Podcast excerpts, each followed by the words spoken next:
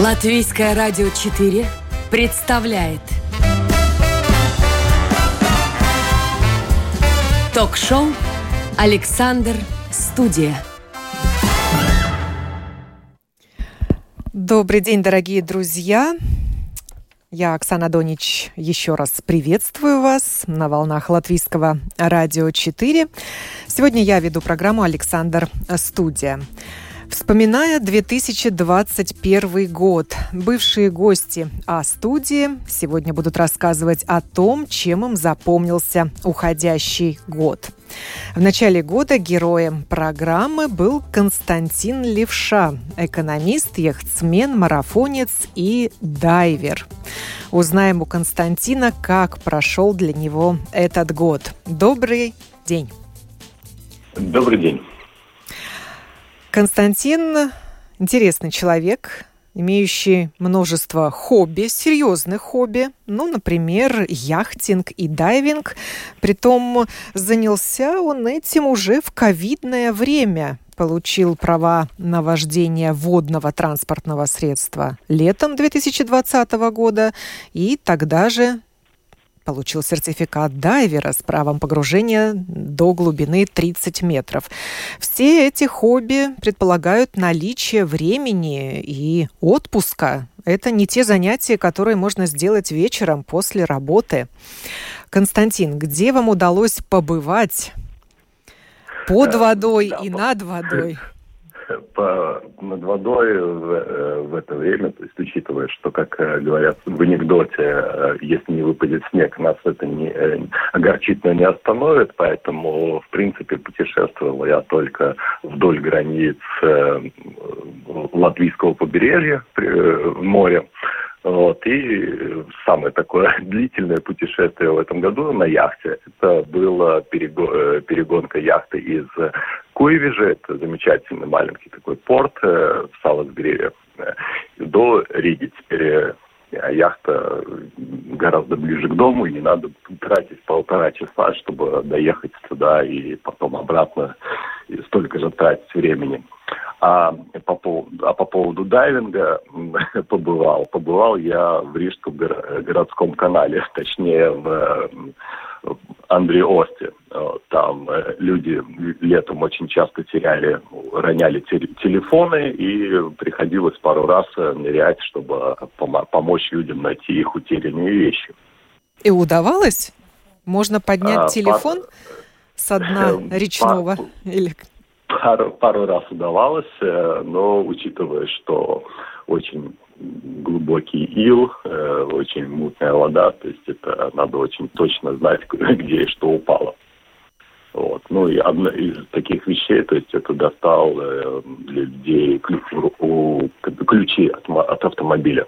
То есть они катались на катере и потом не могли никак домой уехать. То есть это общественное такое полезное занятие получается. Что... Э, со дна городского канала Рижского, да?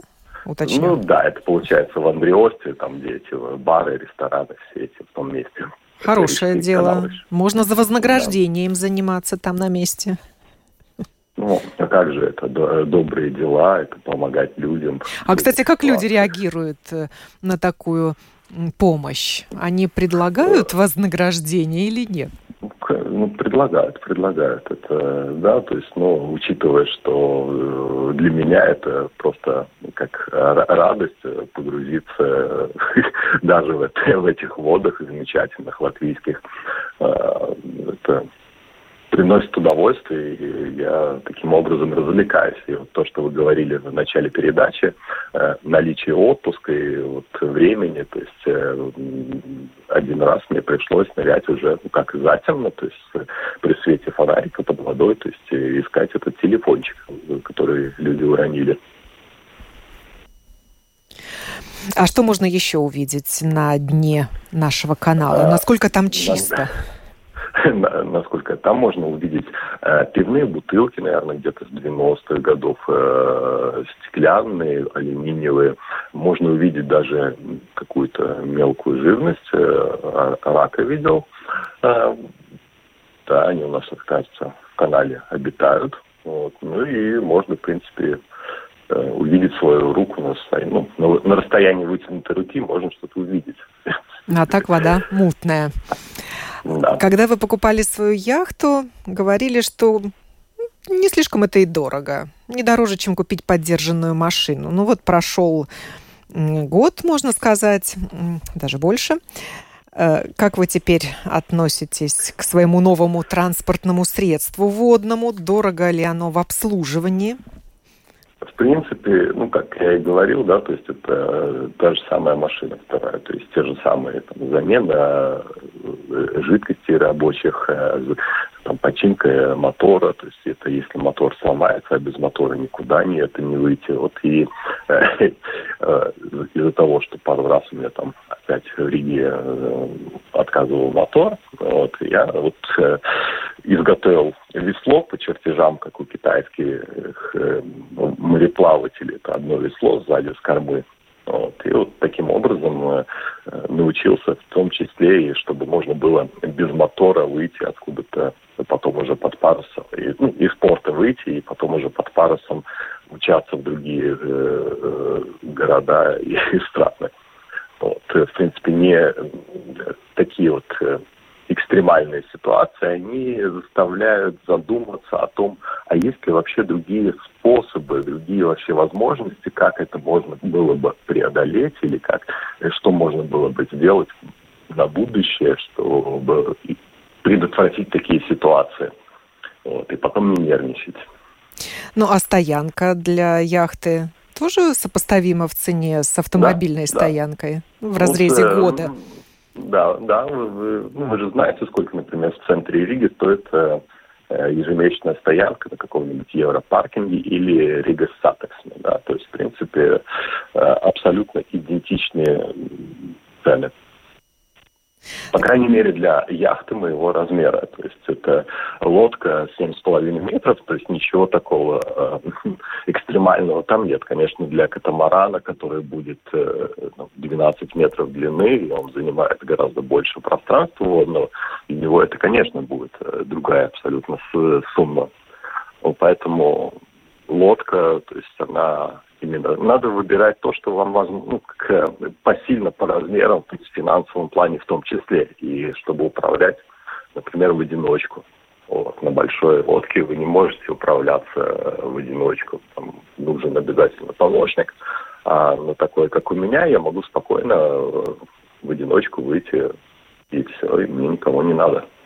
А кроме побережья Латвии, какие еще побережья вы хотите обследовать или увидеть хотя бы с воды? Ну, как бы теоретически хотелось бы, конечно, и Греция, и какие-нибудь более экзотические страны, например, э, страны Карибского бассейна.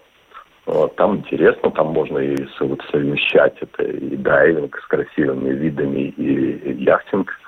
И Но туда уже без своей яхты. Э, Или возможно в принципе, добраться? В принципе, в принципе, возможно, но как для человека работающего, это, чтобы туда добраться, надо где-то около полутора месяцев, то есть из Риги. Ну вот по поводу работы как раз-таки вопрос. Э, остается ли время на работу, имея столько хобби? Мы еще про одно не поговорили. Это бег на длинные дистанции бег на длинные дистанции. Э, э, после того, как я вот пробежал один из последних своих марафонов, да, то есть это, я понимаю, что это надо, конечно, гораздо дольше готовиться, и не так, как я, то есть за месяц до начала там, побегать и потом вперед э, это, новые эти достижения какие-то, преодолевая боль и что-то, поэтому в принципе, на будущее решил, что в следующие разы я только побегу половинку марафона, то есть 21 километр. Это ничего такого непосильного нет, и для организма гораздо бережнее это получается. Но вы планируете это делать только в Латвии, в Риге, или хотите поучаствовать в марафонах в других городах мира? А это очень хороший такой провокационный вопрос э, для любого бегающего человека, который пробежал марафон, наверное, э, таким эталоном считается бостонский марафон или нью-йоркский. Вот. Можно еще пробежать э, римский марафон там, э, с красивыми видами на исторические здания, потому что там маршрут проходит мимо Колизея, насколько я знаю. И это было бы, конечно, интересно, но, но в нынешних э, ситуациях, связанных с коронавирусом, были очень много спортивных мероприятий отменены, и в том числе Рижский марафон в этом году проходил в таком очень, очень ограниченном режиме, э, что... Вы не участвовали? Надо было... Я не участвовал в этом году. Ну вот в Валенсии недавно состоялся марафон, его не отменяли. Я знаю, знаю, из Риги люди ездили бегать туда. Ну, к сожалению, да, на момент, когда проходил марафон, я еще плюс ко всему это не прошел полный цикл вакцинации, и э, ограничения, в том числе по полетам, для меня были э, этих присущи. Ну, теперь можно планировать, хотя говорят, да. что нужно подумать несколько раз, прежде чем отправляться за границу, насколько это вам необходимо. Еще одно ваше хобби – фотография. Говорили вы о том, что находите такие уголки Риги, которые мало кто знает.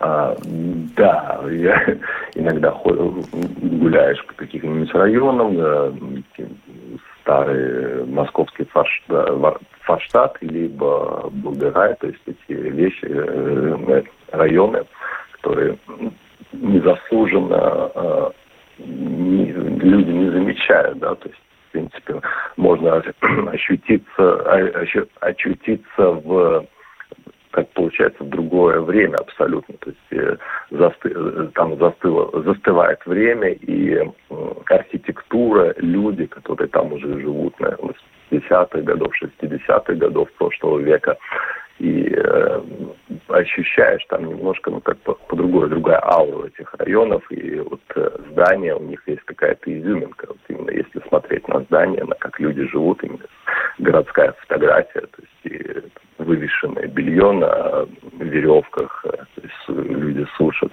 такого уже в центре города э, Риги этого не, не увидишь. А чем вы фотографируете? Мобильным телефоном или камерой? Нет, нет, нет.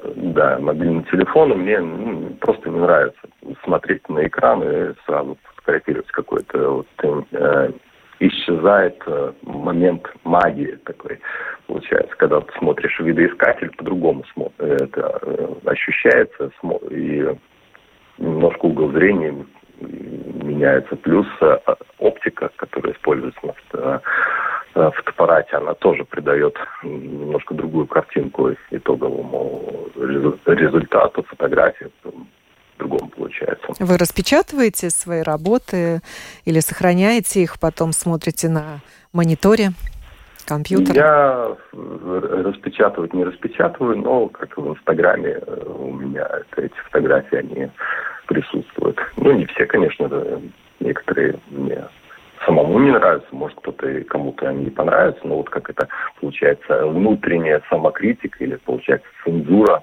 она, вот эти фотографии они не проходят. Ну и о работе лучше, несколько слов. Мы говорили о ваших хобби, а где вы работаете? Изменилось ли это место работы за минувший год? Да, да, но когда мы с, с, в прошлый эфир на начале года я работал в одной компании, ну, там случились некоторые вещи, да, то есть и мне пришлось э, сменить работу, но в той же отрасли, в принципе, это та же самая позиция. А, и вот сейчас уже вот, сколько получается, почти год, да, 11 месяцев я там на новой работе работаю. Повышение ну, было?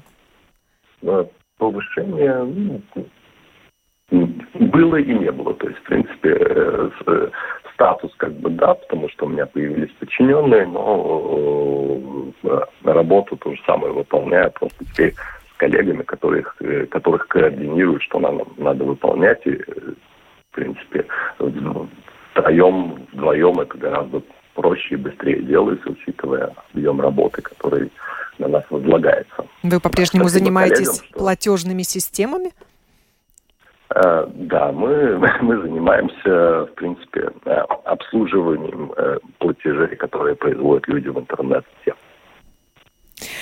Ну что ж, Константин, желаю вам исполнения вашей мечты. Возможно, она связана с путешествием. Спасибо. За границу, чтобы все у вас получилось и удалось вам найти интересные виды и применить ваш сертификат дайвера, ну и, конечно же, покорить водные просторы не только у берегов Латвии. Константин Левша, экономист, яхтсмен, марафонец и дайвер. Каким он был в начале года и теперь.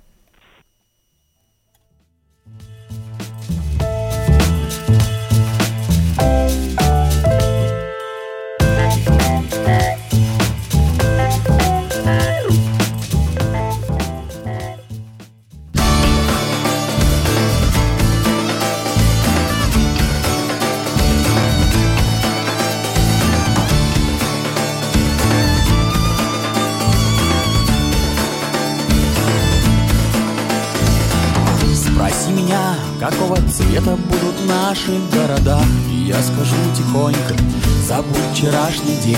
К нам идет снежная зима, неслышный поступью Весла на мели, спроси меня. Как будут замерзать в снегах И как свернется у камина кошка на ковре. Все эти вопросы не ко мне, спроси об этом белый снег белый снег. Иди, не думай обо мне.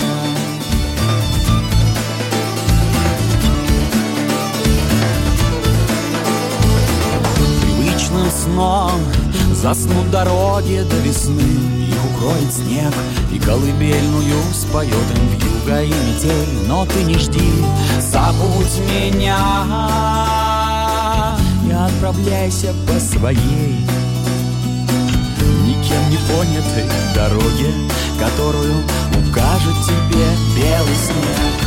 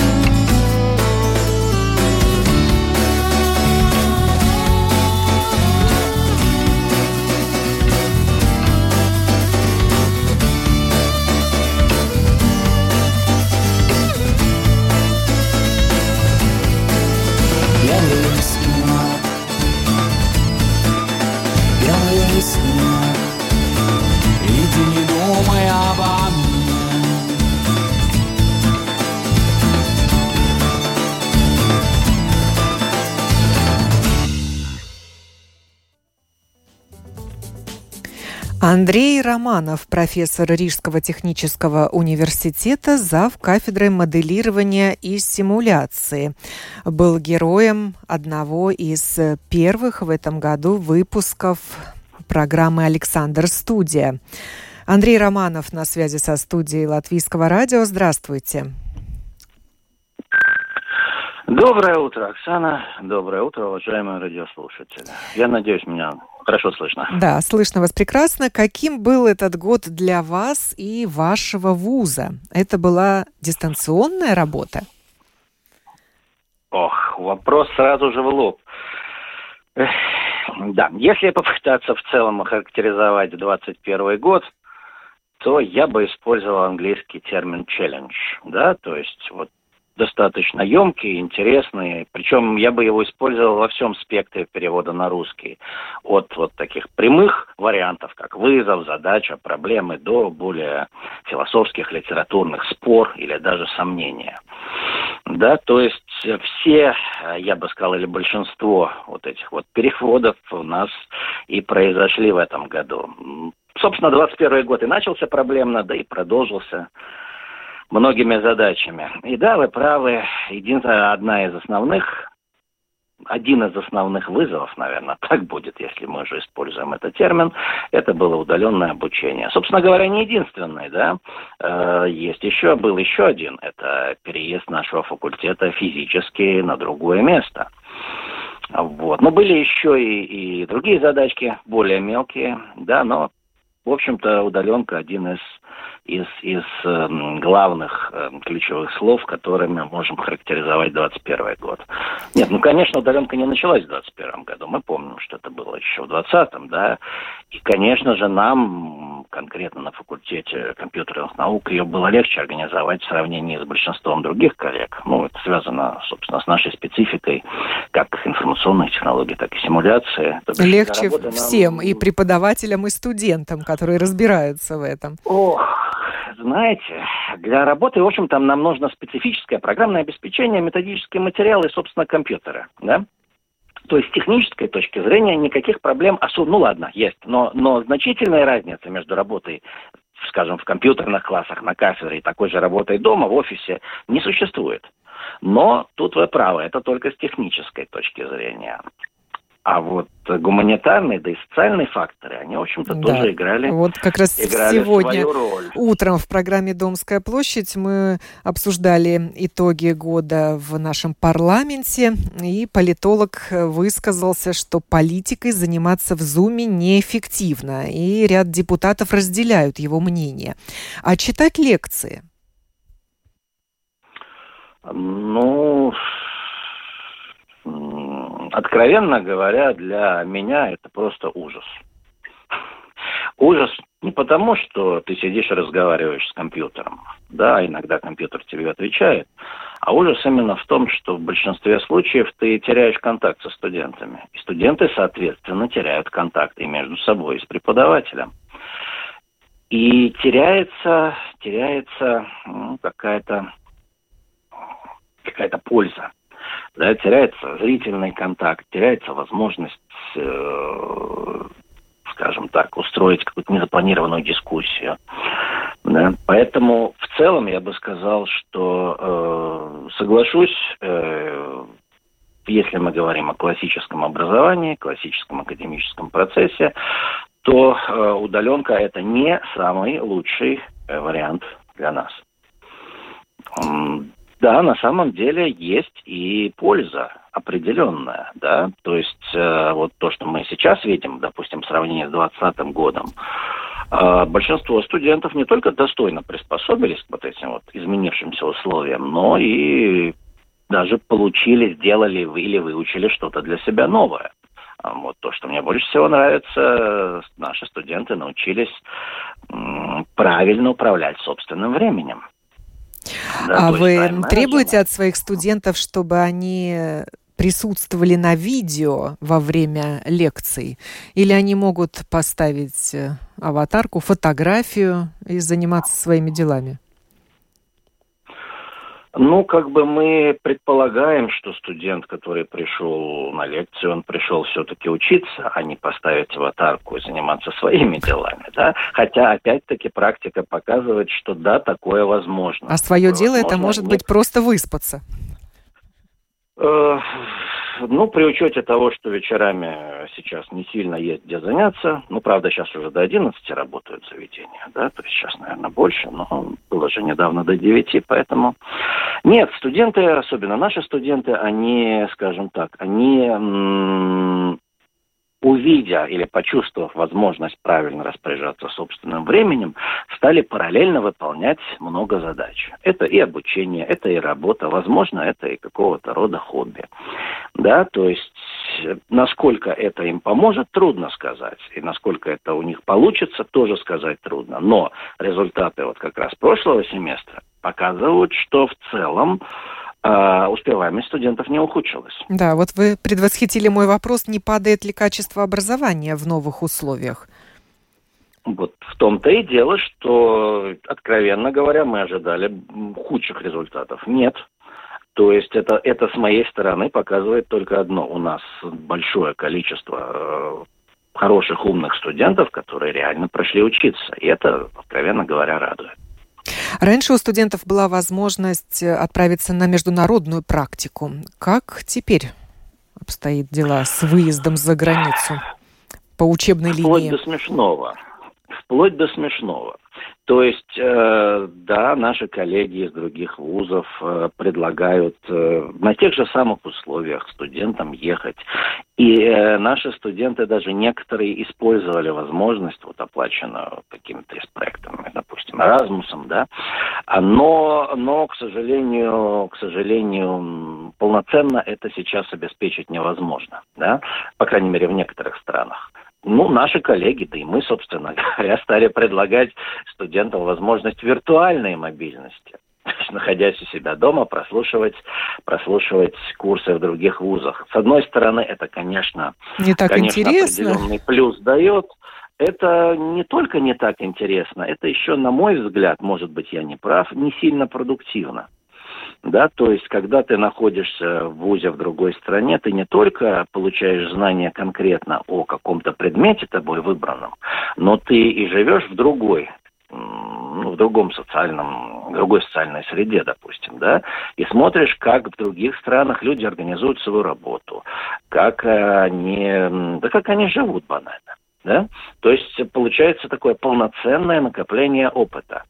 А в виртуальной жизни мы теряем вот эту вот часть, которая касается, допустим, коммуникации, да, прямой.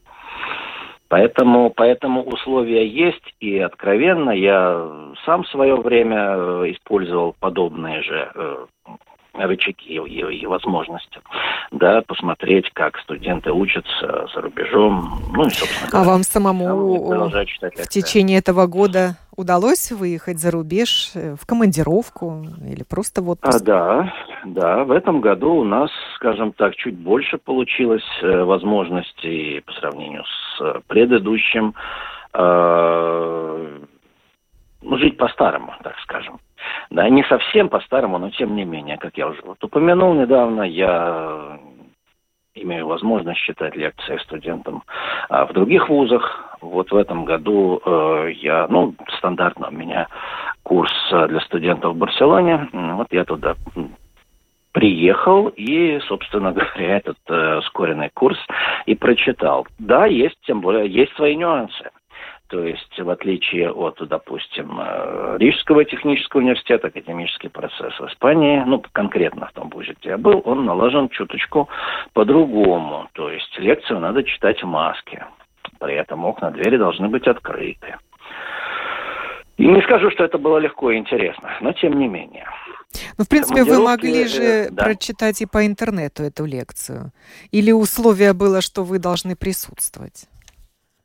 А, ну, скажем так, э, никто меня не давил сильно, но, конечно, желательно присутствие профессора на месте чтения лекции. А, может быть, это для этой конкретной программы. Это международная программа по логистике и управлению цепями поставок, которую мы э, совместно организуем с э, вот, автономным университетом Барселоны и техническим университетом Вильдау в Берлине. Поэтому там собираются студенты со всего мира. И э, мы стараемся, э, стараемся все, собственно говоря, все предметы читать э, вживую. Заговорили о создании виртуального лицея точных и естественных наук для школьников и взрослых. И РТУ как раз-таки назван одним из участников этого проекта, который пока еще не стартовал. Прослушал лекции, сдал экзамен. Рассчитывают, что таким образом молодежь можно будет заинтересовать точными науками, будет больше инженеров в нашей стране и компьютерщиков. Как вы относитесь к такой идее? А, отношусь сугубо положительно, особенно по поводу увеличения числа компьютерщиков. А, на самом деле а, я полностью уверен, что вот этот вот эта виртуальная школа, назовем ее так, может принести пользу э, больше не детям, а людям, которые э, ну, как бы получают дополнительные, хотят получить дополнительные звания, своего рода повышение квалификации. А с точки зрения, если мы посмотрим на школьников, то мы, ну, те, которые связан, связаны со школьным образованием, да, в той или иной форме, те мы, мы видим, что не у всех детей э, э, ну, у всех детей по-разному идет усвоение материала. И для некоторых детей э, в общем-то, удаленное образование тоже может быть очень хорошим выходом. Да, но на самом деле здесь, э, как э, давно уже коллеги говорят, пока, когда мы дело имеем с компьютерами и с роботами, мы, в общем-то, практически можем быть уверены в результате. Но как только появляется человек, Тут, к сожалению, э, ничего спрогнозировать нельзя. Поэтому здесь, на мой взгляд, лучший критерий истины – это практика. Надо попробовать. Надо попробовать. И я думаю, что как минимум какие-то хорошие результаты будут. Тот же самый COVID помог нам с точки зрения дигитализации в целом. И в нашем учебном процессе, допустим, он тоже достаточно серьезно помог. То есть те наработки, которые сделаны у нас сейчас, именно виртуализация и так далее, мы их, естественно, будем продолжать использовать. Да? Ну, надеемся, что э, вернувшись в аудиторию. Андрей Романов, профессор Рижского технического университета, рассказывал нам о том, как прошел его год и год в его учебном заведении. Удачи вам в новом году. ったで。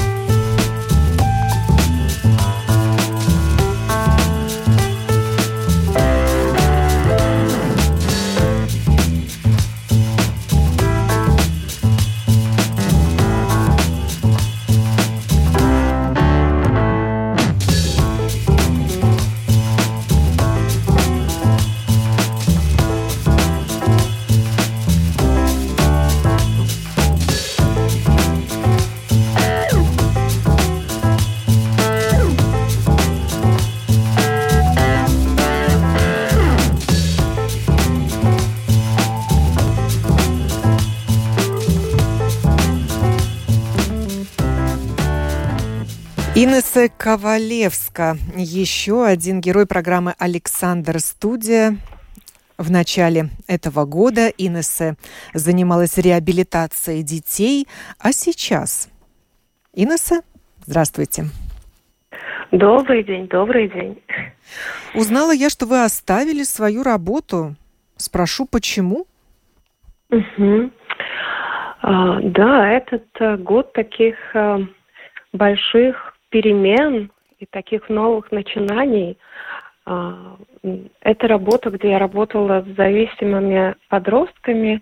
А, этот проект закончился, и в Латвии больше в данный момент нет такой услуги. А, и вот в этом году я закончила академию и получила степень магистра в супервизии – и получается, что ну вот закончилось какой-то такой длинный период моей профессиональной жизни, где 16 лет я работала в социальной сфере с разными э, э клиентами и dažādām mērķa аудиториям. И э, вот э, в этом году э, начала свою деятельность э, как супервизор. А что делает этот специалист? Угу. Когда э, человек работает э, в своей профессии, в любой профессии, но особенно в профессии, где человек работает с человеком, где помогает человеку, он соприкасается с какими-то трудностями.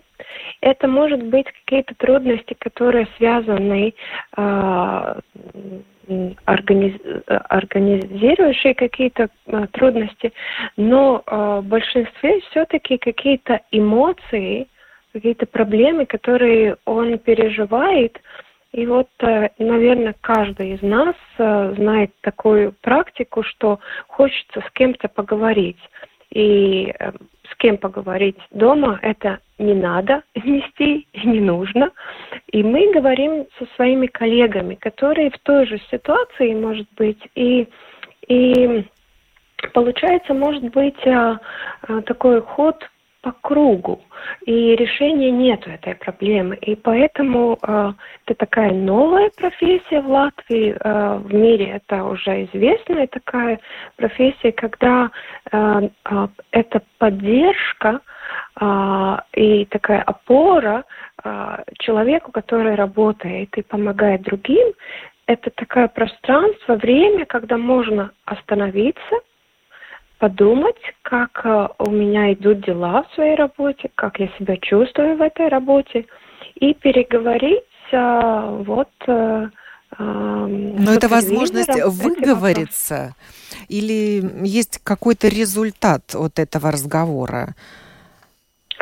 Ну, как правило, когда мы выговариваем свою проблему, тогда есть и результат. Это, Но ну, человек это... сам решает эту проблему? Или после этого разговора вы еще разговариваете mm-hmm. с его начальником, например? Mm-hmm. Нет, супервизия абсолютно конфиденциальна. То, что мы говорим а, с работником, ну, с сотрудником, а, с человеком, который пришел на супервизию, это там и остается. Принцип такой же, как у психотерапевта или психолога. И а, только, наверное, с разрешением а, этого человека можно а, какие-то вопросы озвучить, э, например, там боссу, да. Но э, то, что вы вот сказали, супервизор, он не подумывает. Он не дает советы. Нет, да, это он дает возможность э, посмотреть в глаза, э, выслушать, и э, он не эксперт этих вопросов и жизни вот этого человека. А если вы а, понимаете, что он... человек не на своем рабочем месте, что ему эта работа не приносит удовлетворения и радости в жизни, что он тянет ее на себе как такую тяжелую ношу, вынужден просто деньги зарабатывать. Mm-hmm. Вы не захотите его направить и задуматься о смене деятельности? А, это одна из а, один из фокусов, а, да, направить. Ну, во-первых, ну, быть честным. Если супервизор услышал такую проблему всего, что происходит в, человек, в жизни человека, рабочей жизни человека, а, то он может, конечно, а, об этом говорить. Что он слышал? Это называется это обратная связь. Да? Что вот я услышала, что и мне кажется, что проблема вот как раз в том, что а, у, у каждого человека есть свое призвание, и вот э, это не ваше призвание, и какое может быть, и это не означает, что человек сразу идет, э, пишет заявление, уходит. Можно к этому приготовиться, потому что это не так просто. Так э, я тоже э, вот сама сейчас пережила, как это, когда 16 лет ты работаешь в одной сфере, и хочешь, и знаешь, что это твое призвание, и хочется идти в другую сферу – ну, там очень много и страхов, и неуверенности, это неизвестное что-то, да, и оставить вот то, что ты знаешь, и э, даже если ты понимаешь, что это твоя дорога, э, все равно там есть э, тоже вот эти эмоции, которые можно переговорить э, и приготовиться к такому шагу. Вы произнесли слово призвание, и, конечно же, Хочу прокомментировать, поскольку ваше призвание, глядя на вашу биографию, я это вижу, это помогать людям. Вот и сейчас вы выбрали новую профессию, которая опять-таки связана с помощью люд людям.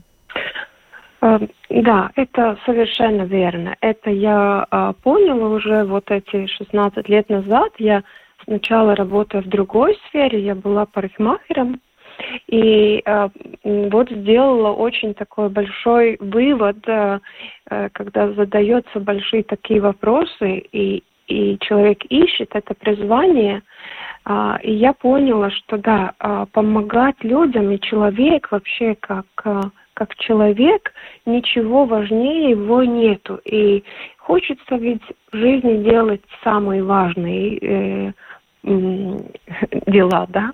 И это, да, это не, не, не легкий путь, не легкое призвание, но оно настолько э, э, э, яга. Э, ну, а, осмысленно смысл, имеет да, смысл, да. да. Да, имеет смысл, потому что когда э, и раньше работая, сейчас как супервизор, когда я вижу, когда человек, знаете, он э, э, вот э, глаза опущены, э, глаза не горят, плечи опущены, и он переживает какую-то свою э, боль, и когда вот э, э, ты выслушал человека и э, даже если не помог, но как дал какую-то надежду человеку, сказал, что ты рядом, послушал его. Даже это даже не, не очень и надо, и правильно, когда э, мы э, слушаем какую-то беду человека и переживание его, и сразу стремимся какой-то дать э, вот э, обратную э, связь, э, даже обратную не обратную связь, но какой-то совет, подумать, да, совет, совет, mm. да. И надо так делать или попробуй так.